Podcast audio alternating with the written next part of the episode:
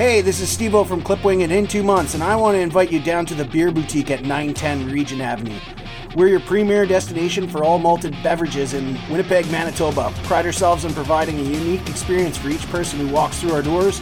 So whether it's local, craft, succulent cider, or seasonal refreshments, we carry the brands you seek as well as those you've yet to discover. Come see us soon at 910 Regent Avenue. That's the Beer Boutique. See you on the other side. So, Witch Police Radio is a music podcast.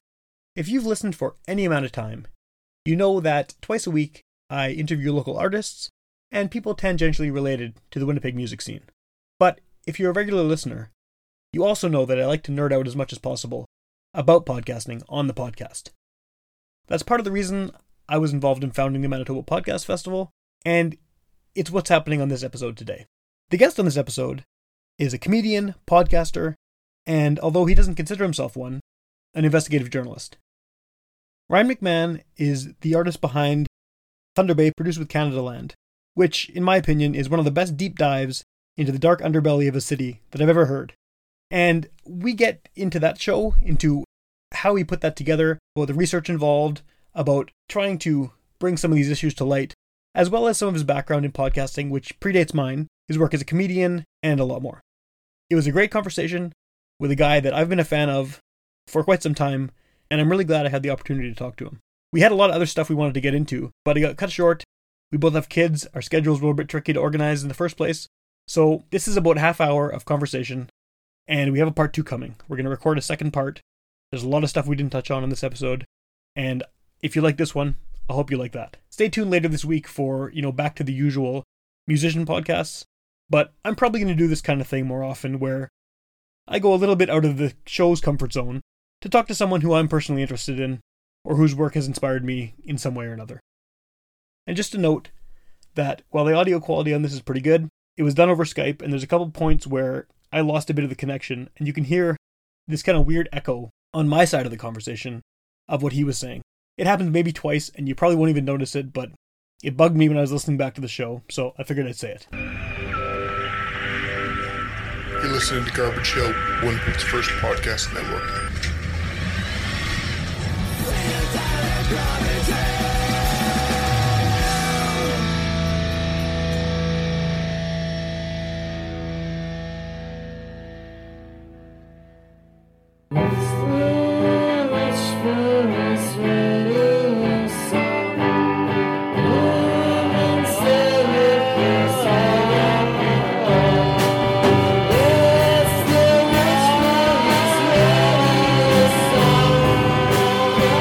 Welcome to Witch Police Radio. I'm on the phone again, or, or Skype, or whatever you want to call it. But um, I'm, you know, the show usually, if you're a regular listener, is about music and talking to Winnipeg musicians. But I often kind of stray from that subject matter to talk to people that are doing interesting things in sort of subjects that that I'm personally interested in. And podcasting is one of those subjects. Um, you know, as a lot of listeners know, I'm involved in the Manitoba Podcast Festival. We have built a little community here. And the guy I'm talking to today I think that you, it's probably fair to say that you've um, developed a pretty decent uh, career out of podcasting at this point. I mean, I know you had your comedy career before that, but you're kind of a success story, I think, as far as in independent podcasting in Canada. well, I still do comedy and I still mop floors, so uh, uh yeah. Uh, but yeah, thanks, thanks for that. Um, yeah, I, I, mean, I was podcasting before. Uh, before iTunes really had a proper podcast directory for podcasts. So um, I was a stay at home dad, you know, two babies running around my house. Um, much like you, I understand, you know, with, with, with, with kids. And so podcasting for me was a creative outlet and, um, you know, it was a chance for me to turn the microphone on and, and publish what I wanted when I wanted. And, um, you know, having come from the comedy scene in Toronto and and uh, moving to Winnipeg, I just didn't really know that many people. So it was a way for me to stretch my sort of my comedy writing legs and um, and just keep that muscle strong. So I mean that was 2008 when I started podcasting and you know today talking with you still in love with it just the same way I was I was back then. Yeah, and that's that's pretty early to be getting in on it because I mean even among the Winnipeg podcasters that I know, I've been doing this since 2012 and that's super early you know among my other peers. So that's a long time, and I think that when I first sort of discovered your work in general, I was looking for Winnipeg podcasters, and I found your show, and I started listening, and then I realized you were connected to all these other shows, and it seems like you turned just a guy with a podcast and doing your main job of comedy into being a guy with something to say and kind of a a very ever growing platform, I guess, to to say it. Yeah, I, I don't know. I just I you know, podcasting just kind of lets you you know, as cliche as it is, it provides us all with a voice, right? And uh, if you look inside the top 200 shows inside of iTunes right now, some of those shows make you say, "What the fuck?" You're like, "Really? Like a knitting podcast?" Like, yeah. so there's there's a community of people that listen to people talk about knitting, and uh, yeah, of course, of course there is, right? Like, so so you know, I think podcasting is the great equalizer in a lot of ways, and while yes, I you know I had a, a career uh, in comedy and and and writing and, and a few other things, but none of that stuff was giving me the flexibility and, and or the ability to say what I wanted to say. And you know, you know, it's it's nice to be on, you know, the CBC Manitoba Drive Show to talk five minutes about like the garbage cleanup efforts in the core and the exchange district. And you could be that guy. Or you could be somebody that has conversations like this in full form talk about art talk about music talk about community.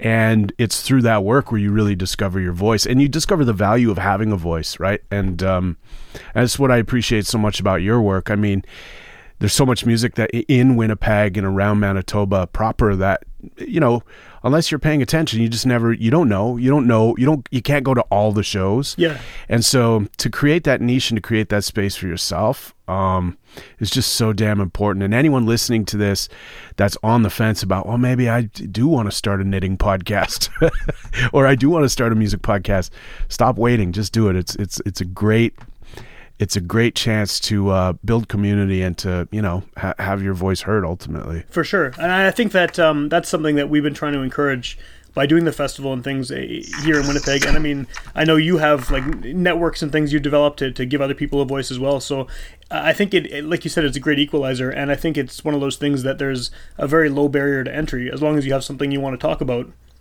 you can. Yeah, I mean, do it. I mean, every smart enabled device has a, every um, every smart enabled device in your pocket or or on your coffee table has the ability to record a voice. And um, you know with apps like anchor and uh, with with services like soundcloud you can record directly onto your device and upload. Um, and so you know back when i started like you're talking about you're talking about hand coding rss feeds and um, you know, trying to find the friggin' Apple iTunes podcast directory link online back when they didn't even publish that link. So, you know, like the barrier to entry today versus uh, even just three, four, five years ago when you got started. I mean, the game's changed. Everything's changed. So, um, it's right in front of you if you want it. I guess is is kind of what where it's at right now. And I mean, not just like a fringe festival. I'm sure you've been invited to a shitty fringe festival show put on by a buddy. Just because you can write a fringe festival show doesn't mean you should. and and I've sat through enough bad fringe festival shows here to know that not everyone should write a fringe festival show and not everyone should start a podcast either. But if just like when young people come up to me and go, "Man, how do you start in comedy?" I'm like, "Are you thinking about comedy?" And they say, "I always think about. I got, you know, I think I want to try." That's not normal. Yeah. And if you if you're thinking about it, put hundred people in a room. Ninety eight of those people have never once thought about standing in front of strangers telling jokes. But to those two people that think about it at lunch hour or think about it at night or think about it in the shower, it's not normal, and you should listen to that voice and you should try it. And I, I think the same thing about podcasting. For sure, yeah, yeah. So, uh, I, I mean, having listened to a bunch of your comedy podcasts, you know, early on, I know you were always someone that had something to say on your shows, but it seems like lately, I mean, you look at your your name on Twitter and you have comedy in your handle there, but you're talking about serious issues and you're doing podcasts like Thunder Bay and things that are they're really hard hitting and, and, really, I mean, they're, they're journalism. Like, how, how, did, how did that happen? Because I mean, for me, you know, I, I, do a form of journalism as well, but that's what my background is. I, you know, I went to journalism school. I work in, in radio today now, like every day, you know, and so for me it was normal. But I mean, you're a comedian. How did you make the tra- the transition from telling jokes to telling serious stories? Yeah, I don't know, man. I I if I, I would be lying to you if I said there was there was a formula or there was a moment or or anything like that. It was really just uh, the sort of a natural progression into the next next step, my next interest, and the next thing that I wanted to do. And what I realized is through my comedy career, I was given a lot of leverage and a lot of room and a lot of privilege. And you know, you look around and you're like, oh, great, like you know, I've got this privilege and, you know, in 2012, I you know I became the first native comic to ever record a one hour comedy special, and and I didn't even know that. And, and then the CBC was like, "Oh, you know this is a big deal. We're going to celebrate the hell out of this, and your name's going to you know go down for this." And then and I I hadn't paid attention really t- to that end, and then and then all of a sudden because it was on TV, it was like now I'm not so worried about how I'm going to pay rent. And like, you know, I have a, what they call a career. And that was an exciting time, but it was, it was a lonely time too. And, and I thought, if, you know, am I going to be driving to Moose Jaw to play the Legion on a Tuesday at 7 p.m. to 11 disinterested veterans for 500 bucks for the next 10 years of my life? Or, or is there something else I can do? And, you know, no disrespect to Moose Jaw or, or the Legion or those 11 veterans that showed up that day. But um, I, I just always felt I needed to scratch another itch. And as my as my comedy writing evolved into wanting to tackle more serious uh, themes and, and actually say something on stage, then my voice kind of started to change in, in the other writing and stuff that I was doing. So it was really just a natural thing. And I would say, if I'm being honest and really kind of zoom out and take a look back down at it.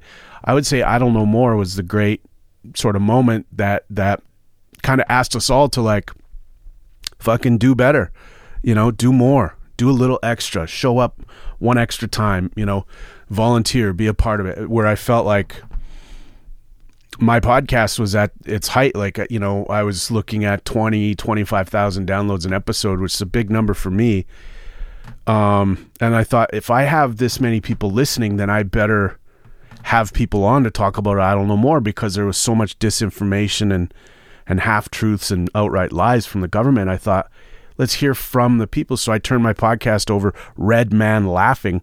I turned it over into like Red Man crying, where I was like, you know, let's do these deep dives into this policy and legislation and you know all this other shit. So I think it was really honestly it was it was the natural progression of of the moment we're in, uh, the politics of the day, and my own interests. Okay, had you had those kind of uh, I don't know what the word is. I don't want. I don't to say politics because I don't. I don't think it's politics, but those those kind of values, those kind of um, issues that you wanted to address, like was that always in you, or did you need to be kind of sparked by something like I don't know, Idle No More?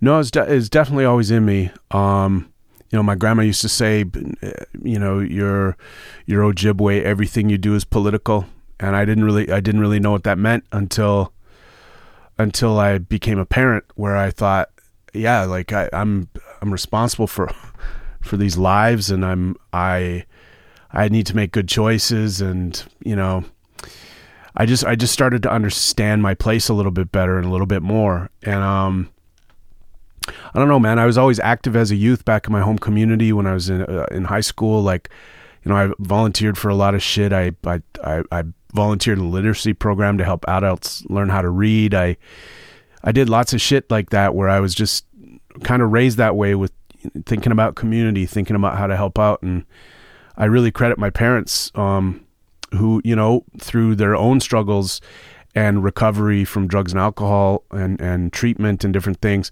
kind of showing us how to be good community members um, in our family. And so I learned the value of the, you know, being active in the Friendship Center community and the youth community and trying to chip into the, to the sort of chip in uh, where I could to, to, to help the whole, you know, to help, to help everyone. So, so those are values that I think I always had, but it wasn't until really I started digging into this work where I felt like um, I had wasted enough time and um, you know, spent enough time being a fuck up in my life where I had to really change and be serious about about trying to make an impact and trying to make a difference. And do you still see the work you're doing now as an extension of that? Like you're still trying to make an impact, trying to make a difference, trying to help people. I mean, maybe help people understand issues that perhaps aren't aren't aren't as clear, you know, on paper. Because I think that's one of the benefits of podcasting about serious topics is that you know whoever's doing the show can really dive deep into it and, and explain it in a way that maybe someone who's not interested in politics or not interested in in this and that can can get a grip on. Yeah, man, I, I really think like uh, just like what you do on this show all the time. I you, you build a doorway for people to walk through, and you're like, oh, you know, here here's here's a band that you would have never gone to see, or you know, here's a here's the here, I'm presenting the evolution of a band. You know, you started here, you ended up here. Uh, it's it's all these stories, all the stories that are are, are told through podcast or through comedy uh, through documentary. Um, they're doorways and and they're invitations for people to walk through those doorways. And you know, people never know what they're going to find once they open the door. They walk into that room, they turn on the light. Sometimes people go, "Oh fuck, I was not ready for that. I'm out of here." And then and then sometimes people are like, "Oh shit, I'm going to sit on the couch and check this out." And um, and so any anytime we have a chance to reach people and you have a platform and you're privileged uh, to, to, to have that space in that room, you have an opportunity to reach somebody's heart and mind. And like, you know, my, my mentor, a dear, dear friend of mine who passed away um, back at, uh, at the end of 2013, Charlie Hill. Charlie was uh, an Oneida comedian from Wisconsin who was the first native comedian to ever do TV. He did Richard Pryor's TV show in 1970 Pryor had a, a, variety show for for five episodes until uh, until he set himself on fire and you know uh, was yeah was was being Richard Pryor. Um, but Charlie Charlie Hill did his show and and he stayed in Hollywood and he didn't take the sort of the easy what I call the bingo and Bannock native comedy route. He he really stuck it out in Hollywood and he fought for every inch of space that he was given. And and you know after after uh, me doing stand up here in the city for for a couple of years uh, I got to meet him back in 2009 and and um, and then for that four and a half almost five years where I knew him you know we would talk all the time. He became sort of a de facto kind of grandfather figure for me a mentor and a, and a best friend. But he told me one time comedy is too important not to be taken seriously and and that for me changed everything. It cha- it changed everything, and and he was just basically saying like, you have 400, you know, white, well he would say white asses in soft seats. You you're in there fist fighting them. You're in there to change your mind. You're you're in there to to to reach their good hearts and their good minds to let them know who who indigenous folks are and and I thought, man, if if that could be my life's work, I'd be pretty proud of that. So that you know that affected the writing. That that uh, you know, some comics can go and tell dick jokes or tell jokes about getting high with their cat.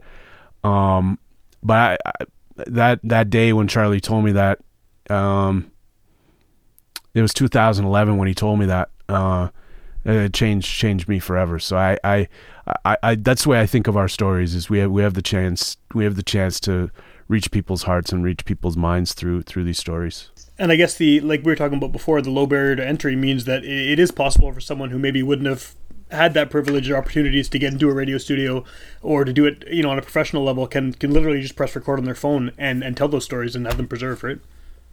Yeah, I think so. And, and and you know, and it depends. It's all it's all about scale and it's all about like well, how production heavy am I going to get here? You know, are we doing sound design or are we just going to drop some tracks from GarageBand into the timeline and try to make this sound a little bit better? Like, and there's a scale and there's a spectrum, you know, that people that pe- people will determine for themselves, and and um, and that's the great thing about this is your your work will evolve and and change. And some some days you'll be lazy and you're like yo i'm just i'm just putting this out as is. I can't i can't edit this thing anymore.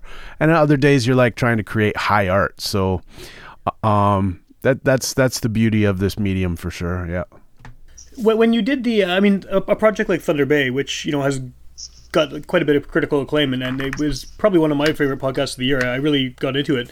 Um, how, you know, not to dwell on the you know are you a journalist are you a podcaster are you a comedian but i mean that was a that was investigative journalism that show and that's not something that's not a skill i don't think that people can just can just do i mean obviously you're interested in the story and interested in, in letting people know what's going on in a crazy situation like that but how do you just even get into that? Like how, how did you even find out about these stories and how did you sort of delve into them enough to be able to put that together? Because that was a, obviously a, a lot of work right? It was a lot of work, and um, you know, I, I, you know, I, I would be bullshitting you if I told you I had all the skills of an investigative journalist.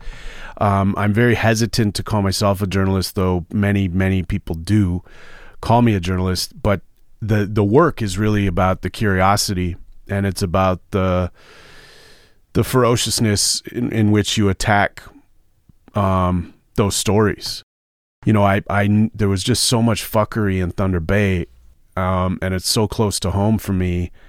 Um, and we're talking about dead native kids, and I, I just thought, fuck, fuck these guys, man. Like I, uh, there were a few moments where I was scared, and I was like, I, if I'm breaking the law, then I'm breaking the law, or if I'm not, if if these aren't journalistic standards, then then my impulses are wrong. yeah Um, it, it turns out that I was right a lot of the time. And it turns out that my own stubbornness or my own inability to say no or whatever it was were impulses that were leading me through a process. And, and you know, when it comes down to it, like, yeah, the, the journalistic standards and some of the questions that need to be answered by journalists proper, that's why I partnered with Canadaland. And that's why, that's why that partnership made sense. And I, I really want to be clear. I, I want to tip my hat to the entire team at Canadaland for, for not just, for not just seeing the, the impact that, that this podcast could have, but for for lending their tools to my tools. And when you when we blend those tools together, we came up with a pretty good recipe for success. And um and that you know that that process of preparing the community for for for my arrival and for that work, you know, took almost a year yeah and it wasn't a usual process where you helicopter in helicopter out interview four questions and then bounce. Find a gang member trick them into talking to you with a secret recorder. Like it, it, wasn't that. I found a gang member. I sat in a tim hortons many many times with that gang member and i i, I got to know him. I didn't get a face tattoo though though there was a moment where it was like i might have to get a face tattoo. Um and i'm far too fat and ugly for a face tattoo. So so th- there was definitely like a- it was a year of like just of of relationship building and i use the motto trust over tape. Sure. Um i wanted to build that trust in that community before i ever rolled tape and um and so you know i think i think i think some of the sensibilities that i have just as an indigenous person in a community led us to really good practice inside of j- good journalism practice and perhaps even practice that journalism has not yet.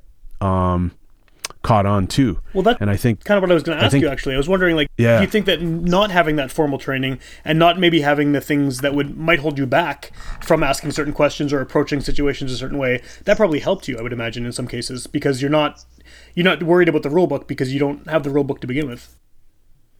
I, I think so. I mean, I, again, I, I don't want to bullshit you and uh, big up myself uh, unnecessarily, but um, but yeah, I mean, for sure. I, I mean, you know, there were there were a couple times where I was following sources and and meeting sources where I definitely felt like um, I should be recording these conversations, and most journalists would, but I just went in, you know, naked. I just went in with nothing, no notebook, no no bullshit, and I was just like, I, I need to talk to you because I need to understand this.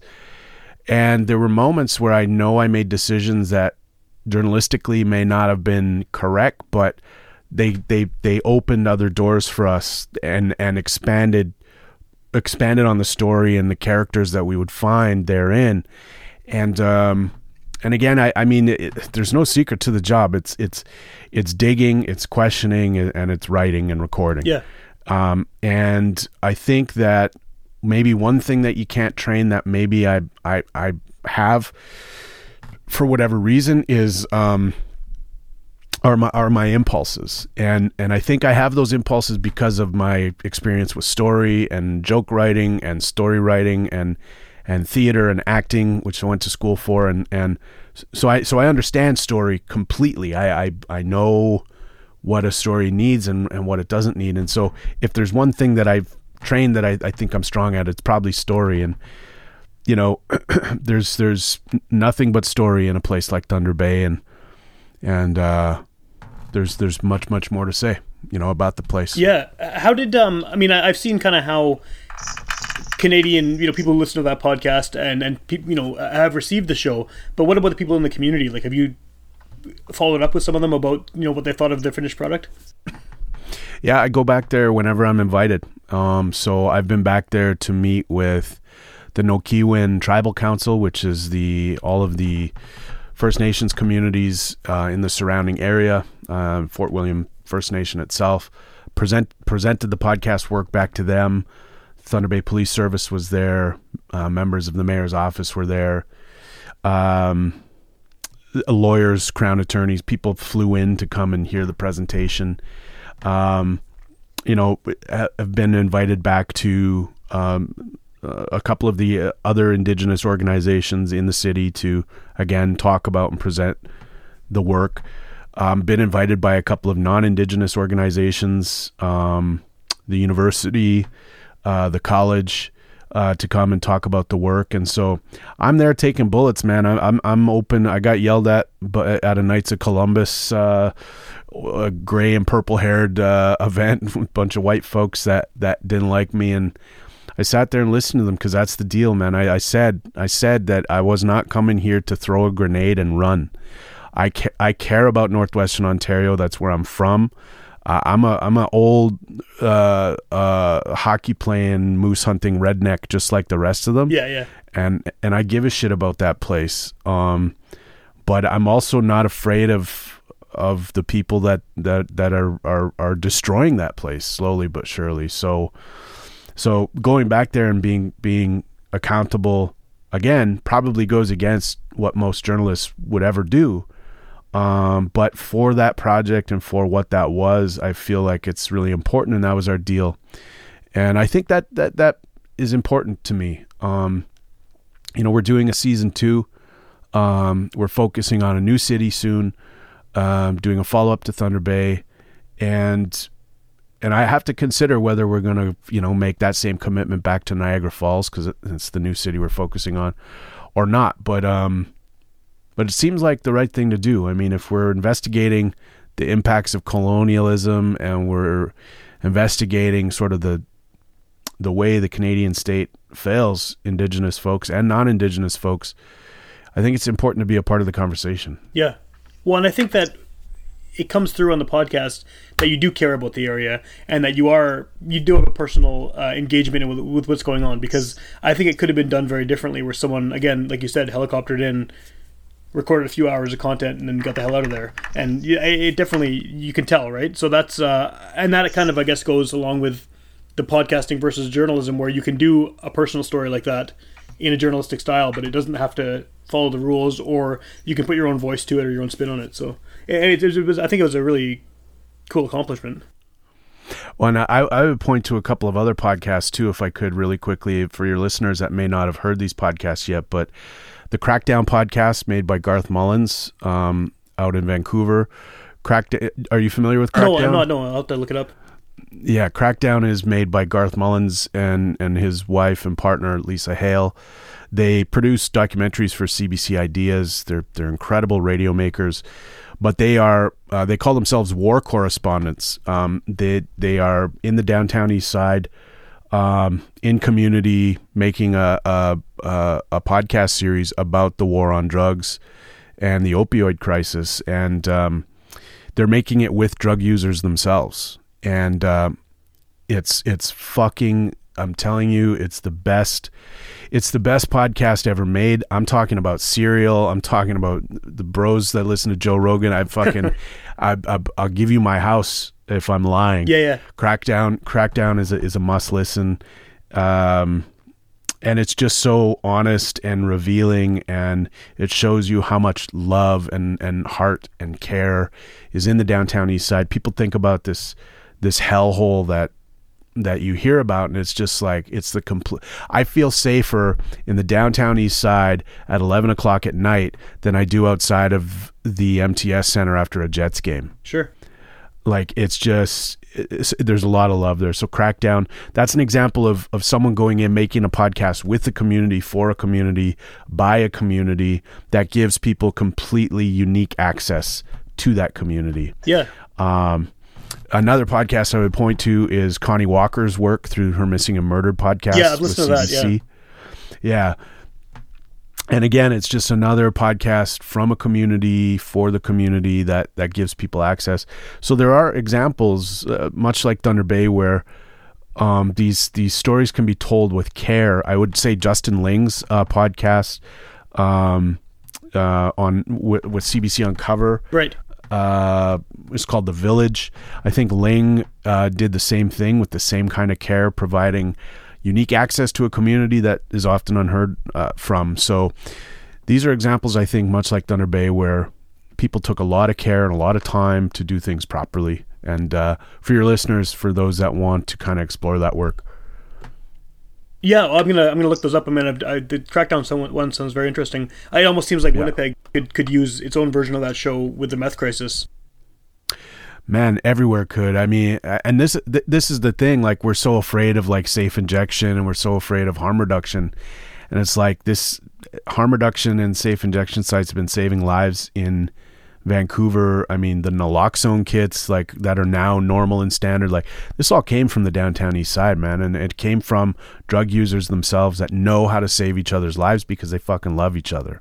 And so it's in their best interest to know how to save each other's lives. So I mean there's just a lot of there's just a lot of lessons that you can take from from podcasts like that that are made with care uh, from a community and and it's definitely a best practice. And it's interesting because a lot of this work is coming from Canada. Yeah. Now we we don't have the millions of downloads like audiences in the United States, but man, I I, I would say there there's some bad motherfuckers doing podcasts in Canada right now. Yeah, yeah. doing really amazing work.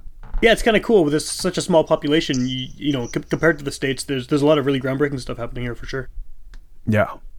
Is there? Uh, I mean, I know what you're doing the next season. Uh, you know, uh, of, of your Thunder, Bay, focusing on another city. But is there sort of a an idea that you've had for a while that you've been wanting to do, but it hasn't come to fruition yet? Like, do you have like this? Uh, whether you want to talk about it or not, I don't know. But some kind of dream podcast or or an investigation or a subject you want to cover that you just haven't had a chance to get to yet. Yeah, man, for sure. I've I have a couple of podcast series that that uh, you know I've I've kicked around, um, you know, pitching, and um, you know I've been approached by by some folks about making new work, and um, there's one called Legends. Um, it's a working title right now, but it's basically a behind the actors studio for Indigenous folks. And um, as morbid as this is, you know, the first generation of Indigenous actors and writers and cultural leaders and thinkers um, they're they're getting older and um, and they've we've never given them a platform or a chance to tell their story and if if if as hard as this is to say but if, if Buffy Sainte-Marie passes away and my daughters don't know who she is I'm a fucking asshole and I will have failed Sure, sure, yeah. you know so so I, I really want to do that series called legends i want it to be done by the cbc i want it to be on cbc tv on cbc gem they fucking put it on their youtube. I don't they can fucking project it on the side of buildings. I don't care what they do but cbc needs to pay for it because um you know the the the public broadcasters should be championing projects like that in this day and age. Um, so that's one, and and another one I want to do is is um, um, is called Invisible City, and it's it's basically about um, the indigenous origins of major cities across North America, and and I want to just tell the story of of the people that were there before these cities were there, and then how those cities sort of came to be. History is such a such a funny thing. Um, and such an interesting thing to me because it you know it seems like you talk about history and you talk about like treaties and you, you kind of like this is like well this is black and white cowboy and indian shit but it actually wasn't we're talking three people ago. Like three three of our ancestors ago shit was a lot better than it is today. Um, so it's not that long ago that that that that we're actually talking about, and so so I want to go back and and that's that's the Invisible Cities project is one that I've pitched in the United States. I've had a big podcast company look at it and and they were very interested, but at the end of the day, too political. They they their their notes to me where it's too political and there's not enough story, and I was like, motherfucker yeah you just you just don't want to do this work like that that sounds like an excuse to me Yeah. um and I, and and there's actually a there's a there's a fiction podcast that I want to do um and uh it's it's um yeah it it's uh, basically a sitcom in podcast form. Um and I'm currently writing it and kind of slowly pitching it out. And it'll be it'll be sort of the tester to get the actual sitcom made. So um yeah lot lot lots too much too many ideas. Yeah, yeah, no, that's awesome.